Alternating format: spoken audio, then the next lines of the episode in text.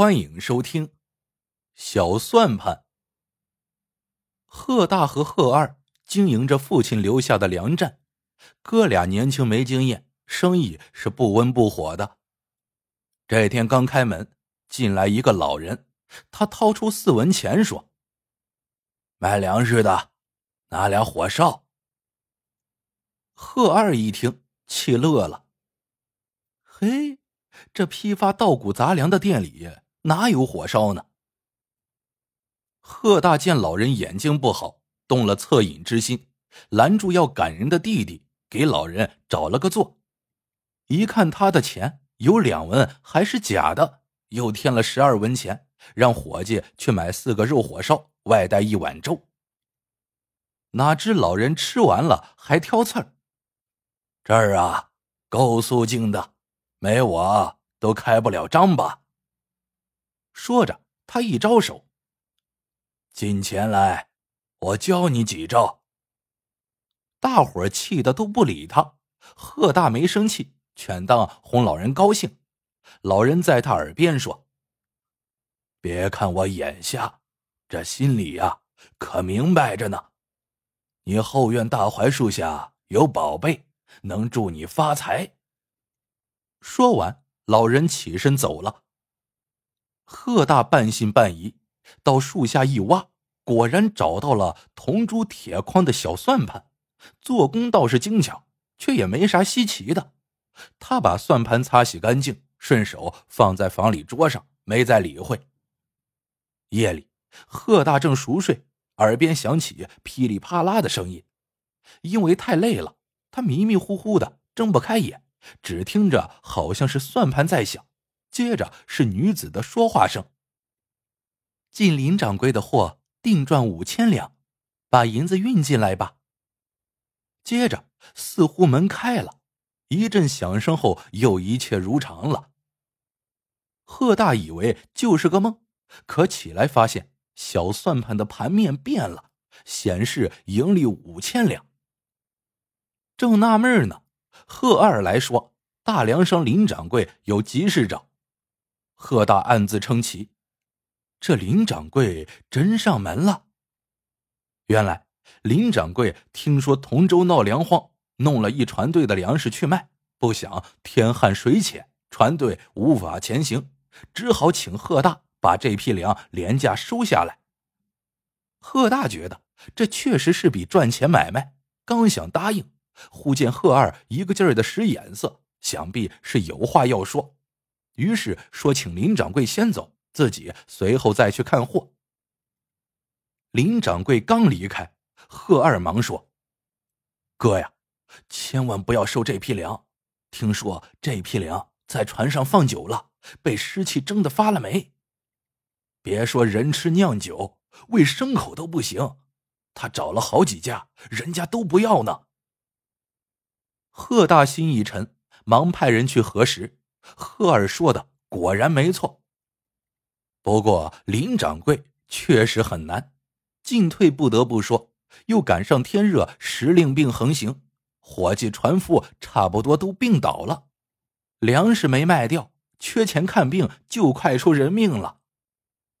听到这些，贺大看着小算盘，不由想起去年自己手头紧。林掌柜同意赊账的事情，如今对方有难，自己本不好袖手旁观。要真收进来，一利双收自然是好事。可梦中事情哪有个准儿啊？收了砸手里咋办？犹豫不决的贺大心一烦，忍不住随手一扒拉算盘，把盈利五千的盘面清盘了。哪知一放手，盘面又恢复了。接连试了几次。都是如此，贺大暗自称奇，稍一思量，便下了决心，让伙计通知林掌柜，按成本加一成，共计一万两收购陈粮。林掌柜自然感激不尽了，可贺二急了，成天埋怨哥哥拿买卖送人情。时间一长，这陈粮堆在库房里毫无出路，贺大心也慌了。暗暗埋怨自己不该迷信什么怪力乱神的算盘。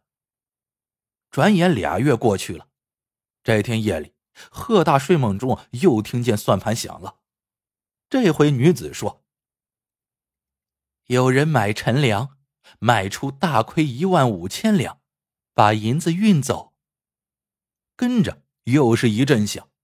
早上再看小算盘，原本盈利的盘面变成亏损一万五千两。吃罢早饭，贺二兴冲冲的来说：“有人要收陈粮。”贺大心中一动，算盘又说对了，可为何卖出就亏损了呢？转念一想，上次的盈利到现在还没应验，还是先跟来人谈谈再说吧。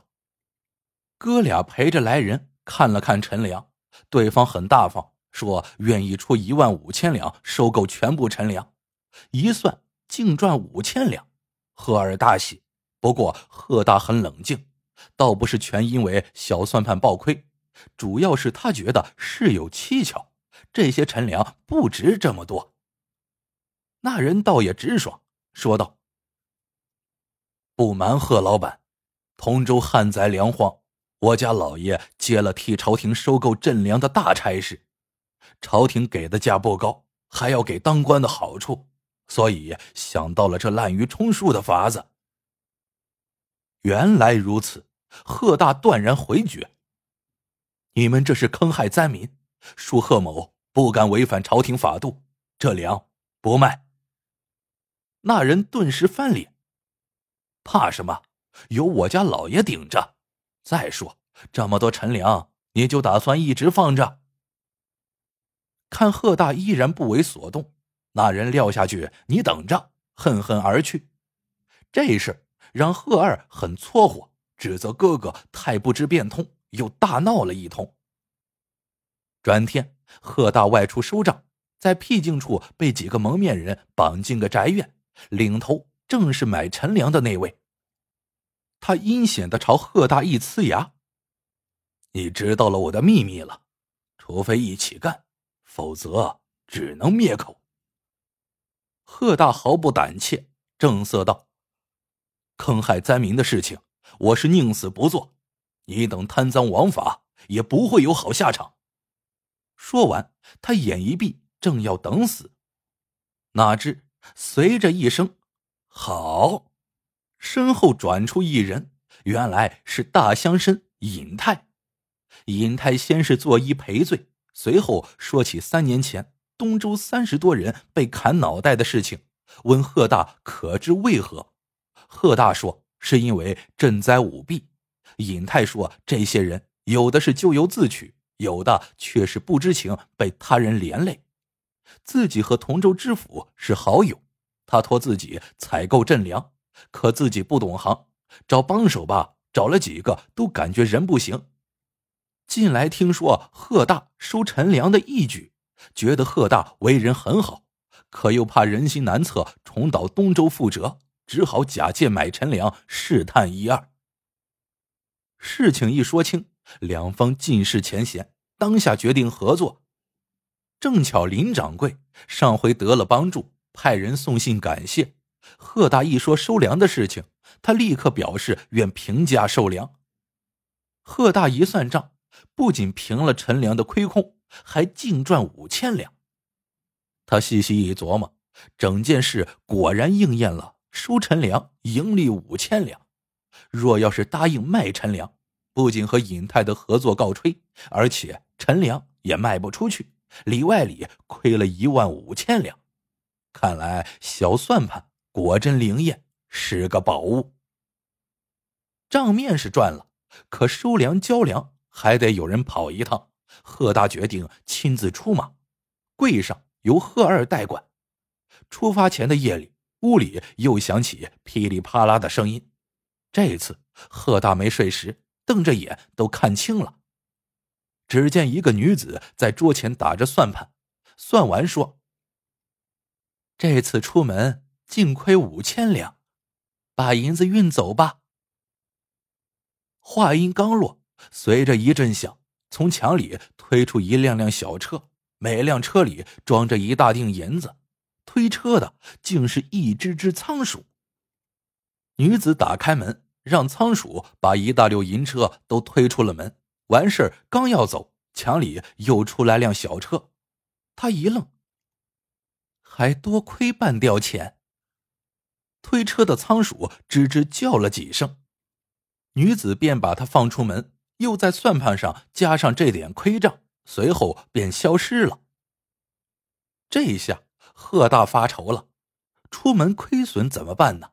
想不干也不行呢，只好暗下决心，一路要谨慎行事，不能犯错。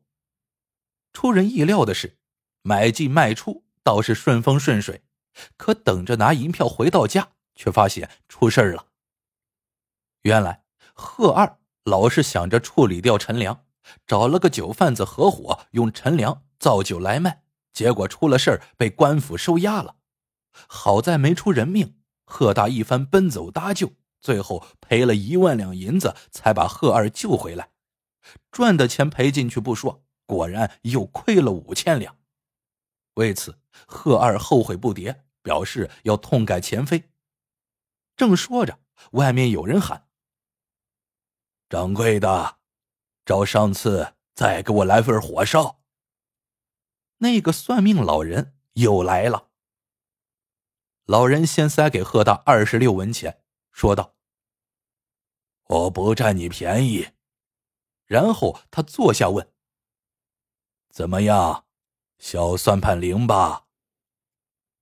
想想这一番波折，到头来却赔了钱，贺大苦笑一声说：“他太灵了。”老人说：“既然灵，那以后做买卖。”靠他定然发财。贺大摆摆手说：“不用他也能发财。”老人一愣：“为何？说说。”贺大说：“最近这些事情都说了一个理，做买卖想发财，只有是货真价实、信义为本。”老人双挑大拇指。金玉良言。说完，他拿出酒壶往桌上一放。那好，我前些日子花了半吊钱买了这陈良酿的假酒，你得赔吧。好了，这个故事到这里就结束了。喜欢的朋友们记得点赞、评论、收藏，感谢您的收听，我们。下个故事见。